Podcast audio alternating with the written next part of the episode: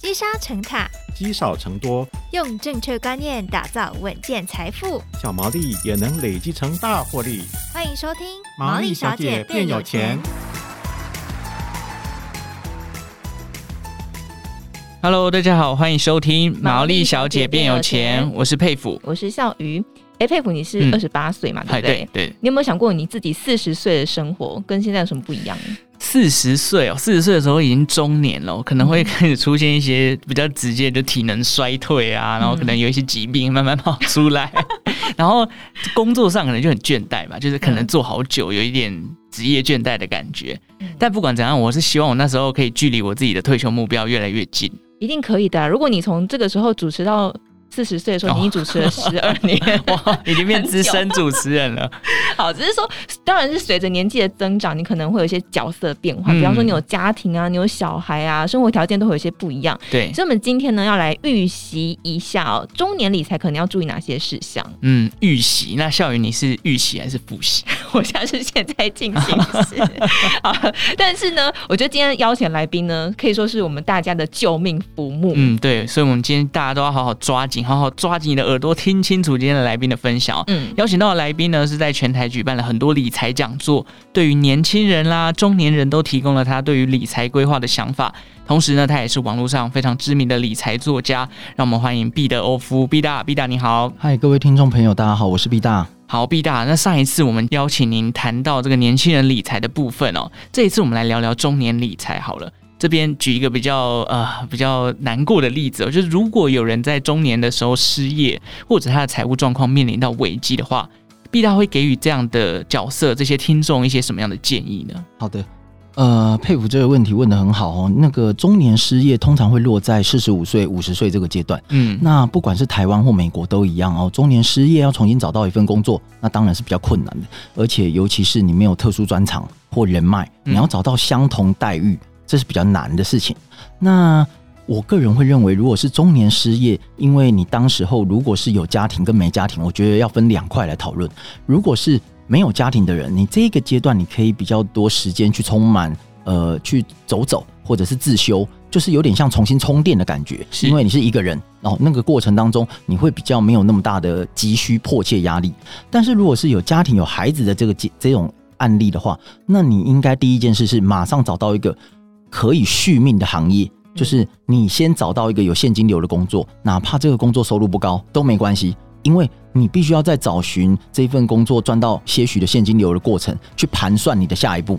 你如果直接在家里去等待你的下一步，那很恐怖哦。你的存款如果当时候就算有两百万、三百万，你完全没有现金流进账的情况，你要养家活口，就算你有两三百万，应该两三年就花光了，非常快。所以你如果一旦有做一份工作有一个现金流进来，哪怕是不多，真的是不多都没关系，它就可以有效减缓你存款流失的速度。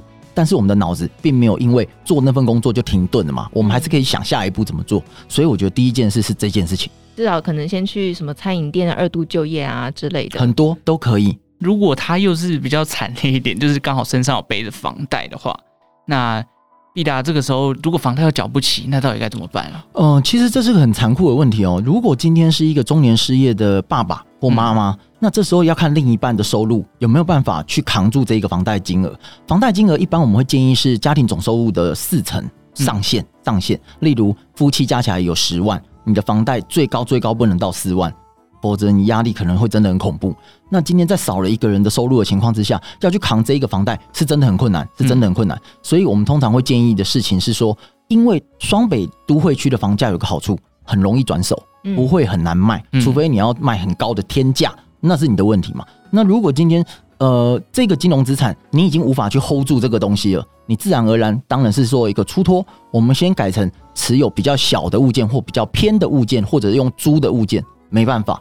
这件事情就是这样子，因为你没有钱缴房贷，你必须要做这样的妥协，嗯，就是这样子，一类似要停损的感觉。没错，我我补充一点，因为你双北都会区的房地产来讲的话，你如果是早期像五年前、十年前，甚至四年前买的人，你转手其实不太会做什么亏损啊。嗯，所以在这部分来讲，你拿回的是你当年的头期款，加你这几年的房产增值，加上你这几年有偿还的房贷金额，嗯，所以其实这样算起来，你反而还得到一大笔钱。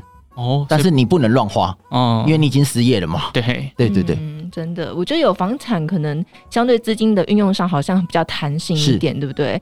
可是很多人问题是说，哎，他可能比方说他一家有，比方说九口啊，五六口，爸爸妈妈住在一起，他说这是我唯一的房子，我可能也没有其他现金流了，那可是我好像也不能卖掉房子。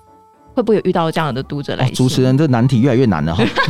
基本上是这样子的，呃，以现在的家庭来讲，一家如果要住到八口九口的那个案例应该很少了啦，我很少听说啊。那如果是说跟其他的兄弟姐妹有住在一块，然后或者是呃父母亲也都全部挤在那个家，那那个家原则上当然是你属于你爸妈的，不是你的啊。我刚刚讲的状况是你的，所以你才能这样做处置嘛。嗯、那如果是你就已经住在你家里。你爸妈那个年代，我们怎么看常理都是早就还光了吧？嗯，因为我们很少听到有谁的爸妈是三十年前、三十五年前买房，现在还有房贷，很少听说，不太可能。嗯，所以这个现象我，我我我自己是认为说，你就先好好窝在家里吧。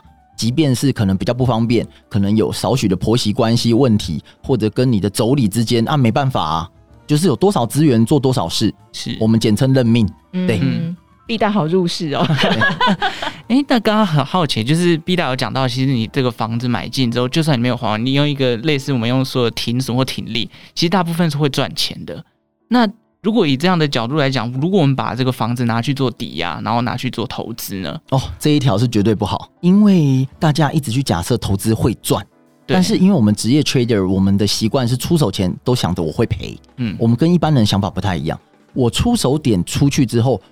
例如我买进台积电好了，我不会去设想说我现在买进四百八十五块的台积电，它一年后会涨到六百，我不是这样思考的。是我买进四百八十五的台积电，我已经假设我的停损点会抓在哪，可能四百六。我四百六如果到，就代表我看错了。我说短线，短线，嗯、所以我就会做停损的动作。那至于说长线它会涨到哪，我不知道，就看它给不给我。OK，这是我们的思维。嗯、可是，一般人做股票会输得很惨，就是因为我买进四八五，我假设它一定会上六百，那如果没有上去怎么办？没有，没有怎么办？他没有备案呢，继续熬。对对对，那这时候就很恐怖了。好、嗯，可要回到房子这边来，我们如果说，呃，你买进一间房子，然后你如果是以平出的状况，那你你损失不会太多啊，因为你的房价在以双北来讲，大家都骂翻了嘛，就是房价很贵嘛，嗯、你还可以卖到赔钱，那也是蛮不简单的，你知道吗？所以说，你如果这样的情况，你当然是可以拿回资金去住比较偏远一点的地方嘛，例如原本住台北市中心，那你就改成去住。呃，可能林口、桃园，对不对？那那个地方房价很明显低很多哦。基隆也可以住啊，对啊，为什么不能住？对，那所以说这个状况就是，如果你是用转增贷的方法，把你家的房子房贷明明就还没还完，你却把它拿去增增加你的贷款，把钱变更多出来。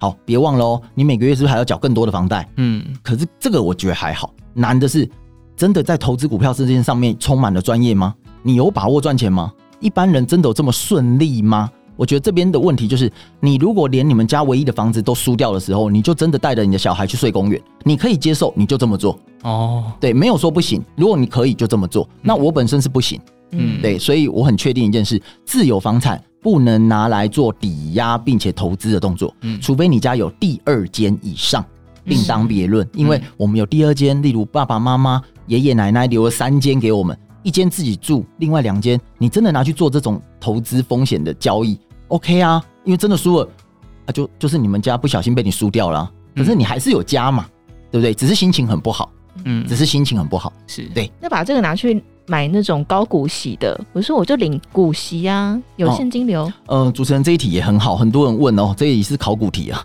大概大概平均每个月会收到三封到五封这种信，跟现场的读者问题。其实高股息这个名字取得非常好。因为这些券商、投信发行机构，他们知道台湾人、投资人喜欢听到这三个字。嗯，可是实际上高股息真的不会赔吗？呃，目前来看好像赔蛮惨的哦。因为零零五六，你们去看一下就知道那个走势图。因为高股息它从头到尾就只是拿看起来配息率很高的公司，把它呃包装成一个包裹而已。嗯，可是这些公司它本身的营运状况跟未来的发展性，它不管嘛，它只管配息嘛。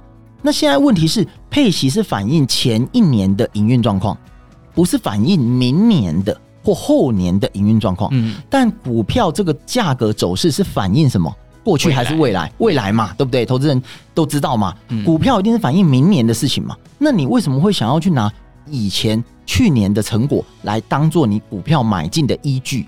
这不是很奇怪吗？那如果今天呃这些高股息的产品真的就是每年可以保证配发这么多股息，那另当别论。但目前我们看到的是，这个股息率是会调整的哦。嗯，因为当景气往下转变的时候，这些企业它没有办法再配这么多股息，这是一种很常见的现象。第二种现象是，有些公司它本身的营运高层呃有一点问题，他去跟银行借钱来发股息，嗯，他没有赚钱，但是他左手换右手，那这个问题就很大喽，因为它的股价之后一定会崩跌，那你的股息领到了，却输掉了价差，嗯，所以我从来都不会建议读者去买所谓的高股息的产品，因为我们要的永远是所谓的企业成长、企业的经营果实，我要的是这个东西。所以像波克夏哦，巴菲特的波克夏从来没配息啊，但是持有它的人都已经是富翁了，嗯，从来没有人怀疑过这件事。是，那我们看 Apple，Apple 配息也不多啊，但是 Apple 绝对是全世界数一数二，目前美股市值最高就是 Apple，嗯，对啊，那它绝对让投资人赚最多钱，嗯，那它也没有高股息啊，是吧？哎、欸，可是可是像金融股也是大家台湾人很喜欢买的一个标的嘛，我觉得金融股很稳啊，它也不会有什么倒的危险啊，是，然后它也是每年殖利率很稳定啊。对不对？那个很多这种每每一年都配一块钱的那种。呃，因为这一题也是考古题哈，所以我们就很快速的再再回过一次。因为在过去的 FB 粉专上面专栏，我也有清楚写到这个问题。其实这样讲，金融股在我眼里的评价，它没有所谓的好或不好，没有，它就是很普通的一般的一个行业。呃，它不会倒。主持人讲的非常好，它不会倒。可是不会倒跟我买股票会不会赚没有什么关系耶。不会倒，你应该要买债券才对吧？因为我们都知道，买进所谓的公司债哦，如果公司在一定年限没有倒闭，那他当然要偿还我债息啊。嗯，怎么会去买股票？应该是听起来要买债券才对哦。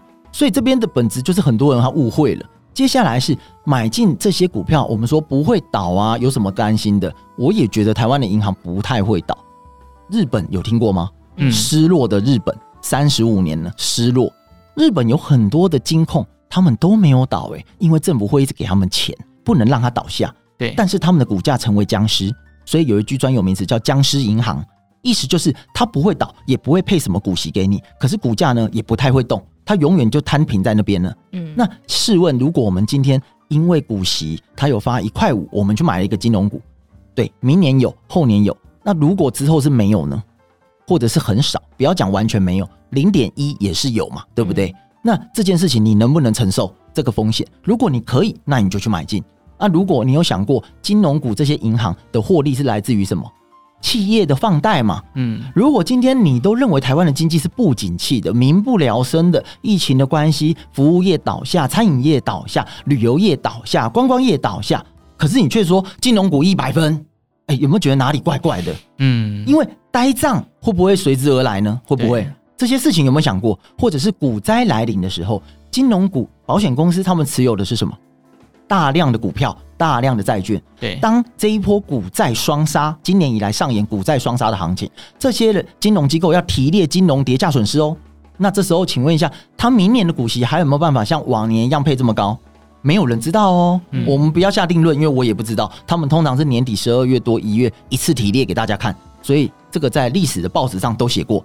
回家自己上网搜寻就有啦，所以才会讲说，在过去多头时期，景气欣欣向荣的时候，我们都觉得这些东西是理所当然，配息理所当然，金融股很稳理所当然。是啊，是啊，啊！现在景气不好的时候，或者是往下跌落的时候，你觉得这些股票还能当成是你毕生积蓄的退休金吗？你觉得可以，那你就这么做。那我个人是采取中立的看法，我觉得可以投资，但是也没有到这么可以投资，就是普通。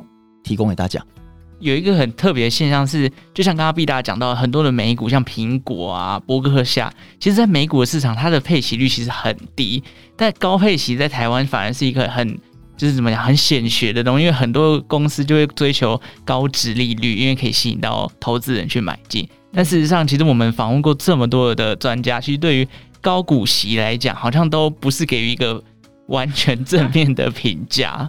所以，哎、欸，大家投资人也可以去思考一下，高股息是不是真的有它？哦，我们可能要去考虑的另外一面哦。嗯，好，那刚刚毕大讲到，其实我们问到很多的考古题，这边想再问一下，那毕大其实也办过很多中年理财的讲座嘛？那在讲座的过程当中，有没有中年人很常提到的问题是，毕大觉得，哎呦，这个一定要分享给听众，让大家知道的呢？中年听众通常会问的问题哦，通常比较像是如何在退休之后还能够稳稳持有一个稳定的现金流哦，稳定的现金流。嗯、那现金流这个东西啊，基本上是呃可以从股票来得到，例如像刚刚提到的股息，可是你不一定是要买所谓的高股息的 ETF 哦，你可以透过买一些股票，它股息殖利率未必很高，嗯，但是它很稳健，例如中华电信哦，它就是我算是少数。呃，认证的台股当中一定可以 OK 的定存股，因为中华电信实在太稳定了，股价也不太动、嗯、哦。那可是它的殖利率并不高。如果你要拿到稳定的现金流，你的持股也要够多，那你就是要靠年轻的时候去累积嘛。对对。那再来就是靠所谓的房租，因为呃我们在讲被动收入，一定是有四样，一个是股权收入，一个是债权收入，一个是产权收入，还有一个就是版权收入。版权收入，例如哦，歌手唱歌，你今天去钱柜点歌。他一样在赚你的版税啊，只是你不知道而已啊。嗯、弄一个赖贴图或 APP 或 YouTube，很多网红他是不是放了很多的影片？对，那这个东西就是所谓的版权收入。他做了之后放上去，再也不用去维护了，但是他未来拥有他的权限、权利，然后他就可以拿到钱。那产权最简单就是房地产，就是所谓的收房租。那再来债权就是所谓的债券。或者是你早年买的保险，因为保险商品早期发行的时候，它的投报率是比较高的，例如什么八趴九趴，在我们阿公阿妈那个年代或爸爸妈妈那个年代，所以这些东西当然也是很好的现金流来源嘛。那当然股权收入就是所谓的股票嘛。那股票之外也有一种就是所谓的未上市，所谓未上市不是叫大家去买未上市股票，不是不是，是指说你可能在呃中年之后还没到退休这个年纪，你比本身已经有一点积蓄，资金也比较雄厚一点。你可能会跟三五好友去投资一个小生意，有些人投资一个小餐厅哦，或者小咖啡厅。当然前提是你要赚钱，你有赚钱是不是每年也可以得到分红？嗯，这个当然也是股权收入啊，只是你的咖啡厅没有上市嘛。但是实际上经营的好也是可以当成副业，而且一方面又可以分红。所以说，呃，我认为在中年之后最常发生的问题就是很着急，他已经会断炊，没有所谓新的一个 cash flow 进来。他很担忧，于是他把钱拿去乱买东西，乱买金融商品。尤其在这个阶段，你可能会因为很慌张，就去投入一些不小心被诈骗集团骗走的东西。哦，对，所以我跟中年人读者最常提醒的就是不要被诈骗，不要被诈骗。你相信我，只要你不要被诈骗，就算你没有大富大贵，你这辈子也衣食无缺，因为你在台湾有健保。嗯，所以你退休的时候最简单的劳保每个月领个一万七、一万八或者两万二好了，再加上你之前工作三四十年来的储蓄，再加上你有一间自住房产，那你生活要怎么样过到很糟呢？蛮难的吧？嗯，对，大概是这样子。其实真的很重要，就像最近的网络诈骗越来越猖獗，嗯、真的是到处有人去冒用别人的头像什么的，嗯、这个真的要小心啊！因为很多中年人一旦这个现金有出现一些跟以前比起来少了很多之后，就开始慌张，对，然后就会想要去，哎、欸，好像有捷径，然后就想要去走一下。嗯、你有没有遇过这种诈骗？有啊，我有遇过那种爱情诈骗的，很 多。B 大有没有被人家冒用去开一个？呃，有啦，那个基本上，呃，因为网络上可能会有很多人会冒用我们的名称，要弄个粉专啊，嗯、或者是假装留言。那当然，常常看专栏的读者就会知道那是假的嘛。例如写说什么。呃呃，我投资只看毕德欧夫粉砖与什么什么的的那种、oh. 那种留言就是假的，对。对那这种东西我们看到就删掉，只是防不胜防啦。嗯、就是主要还是要呃自己要固定要了解到这个目前时代的脉动，嗯、你要知道现在连诈骗集团都很努力，他们很努力在更新他们的手法。哦，所以有时候有时候都开玩笑讲说，连诈骗集团都这么努力在学习新的方式，结果我们却想要用一个二十年不变的方式去赚钱，合理吗？嗯，对，这是不合理的事情。尤其是年轻人，千万不要觉得自己可以这样子就够了吧？哦，这很恐怖，因为等到你意识到你不能这样了，要爬起来了，可能你四十五岁，可能你五十岁。那中年人的话，呃，比较不用做太多积极的事，但是你就是要注意一件事。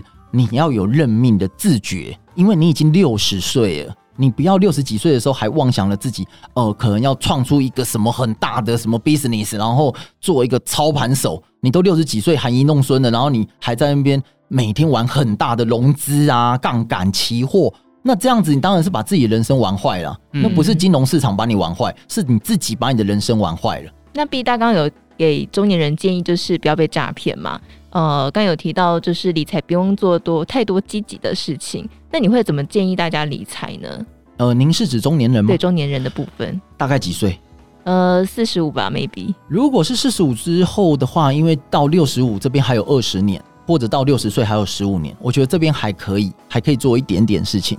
那还是一样的问题，就是在被动收入那四个项目上面哦，你要好好做走琢磨哦，你不能够因为你在中年的时候，你的所得可能比较高，蛮多中年人一个月是有七八万的，是蛮多人的，因为我们要把所谓的年终奖金、季季节奖金算进去，所以我们用年收入来看，一一年一百多，我记得看过行政院的资料。我们国人的这个平均收入，在四十岁以上的人，其实年收百万以上蛮多人的。对，那这个过程当中，你必须要妥善去规划被动收入，而不是看着主动收入很高就掉以轻心。因为你的被动收入是代表着你在家转遥控器，钱还进来的钱，这才叫被动收入。但是你今天工作做得很努力，就算你赚十万或十二万好了，你没有做任何规划，只是单纯存起来或者拿去花掉的话。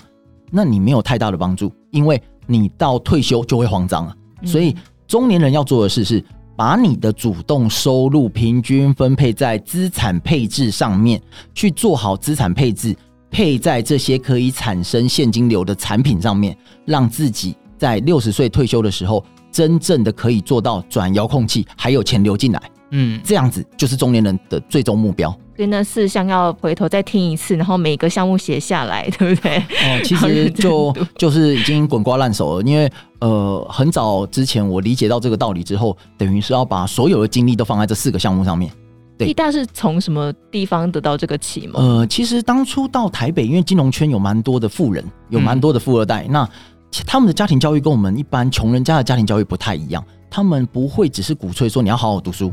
你要好好读书，好好读书，考上好的大学哦，或者是好好的找一份工作领薪水哦。他们教育方式不太一样，他们教育方式是告诉我说，没有诶、欸，家里说书当然要念，尽量念，然后反正念的没有很好也没关系，会送你去国外啊，你终究还是会把学历弄回来啊。那但是你读这么多书是为了什么？认识跟你实力相当的同才。嗯、我们一个月给他六万八万，他帮我卖命，一年帮我赚一千万，好不好？太便宜了，我吓到。这就是我说的。家庭教育、理财教育的重要，我们压根儿都没有想过。我们是把年收百万挂嘴边，他们是我们想办法付钱给人家，让别人帮我卖命。那你要找到的是厉害的人帮你卖命，还是不露脚帮你卖命？那当然是要找厉害的人嘛。对。那你要去哪里认识？那是不是要透过第一阶段校园这个过程当中，你必须要去找到这些人帮你卖命？我听到的时候，我吓到啊。对不对？嗯、那至于被动收入，这个也是一样啊。他们很早就在教导说，主动收入很重要，你要打创出自己的事业。可是别忘了哦，最后你的目标是你没有在服务于事业，但是事业服务于你，帮你赚钱。那这个过程可能是找到一个 CEO，或者是找到呃有人做，可是你保有股权，那你就拿股息就好了啊。嗯，所以这种股息才是真正的股息啊，不是我们一般人投资人想象的哦。我随便买一个金融商品，然后他就可以每年无偿给我好多股息。那我们觉得这个股息太棒了，可以让我退休，想太多了吧？这么容易的话，银行那些大佬自己就买翻了，哪轮得到你啊？嗯，对不对？所以这个东西就是金融界不能说的秘密，很多事情都不会告诉你。对，尤其你买的过程有很庞大的内扣费用，就是所谓的保管费啊、手续费啊、什么费什么费，对，才会说为什么这几年来兴起所谓的呃美股 ETF，因为 ETF 它的内扣费用很低。嗯，对对对，那零零五年内扣费用。在台湾算低，可是在国外也算高。嗯，对，那这些东西当然要靠自己上网去比较。嗯，对，而不是说我们光从名称来决定我要把钱放在哪一档标的，这是很危险的事情呢。我相信主持人你们也不会说看一个呃呃异异性的这个名字就觉得我是可以跟他结婚的吧？对不对？不会。更何况我们是要把退休老本。拿去买一个东西耶，是我怎么可能光看三个字高股息就买了？吓都吓死了我。对，对，大概是这个含义哦。希望这样子浅显易懂，应该是听得懂。有有听得很懂。我想就是从四个被动收入，然后再去衡量自己随着年纪越越大，你承受风险要能够降低，然后主要把你的主动收入慢慢转成那四个被动收入，这样在退休的越来越近的时候才不会慌张。嗯，我、哦、先毕大又是分享了很多，希望对于中年理财会有很大的帮助。你知道大家一定很想问说，毕大你还有哪一些是业界不能讲秘密，赶快全部讲出来。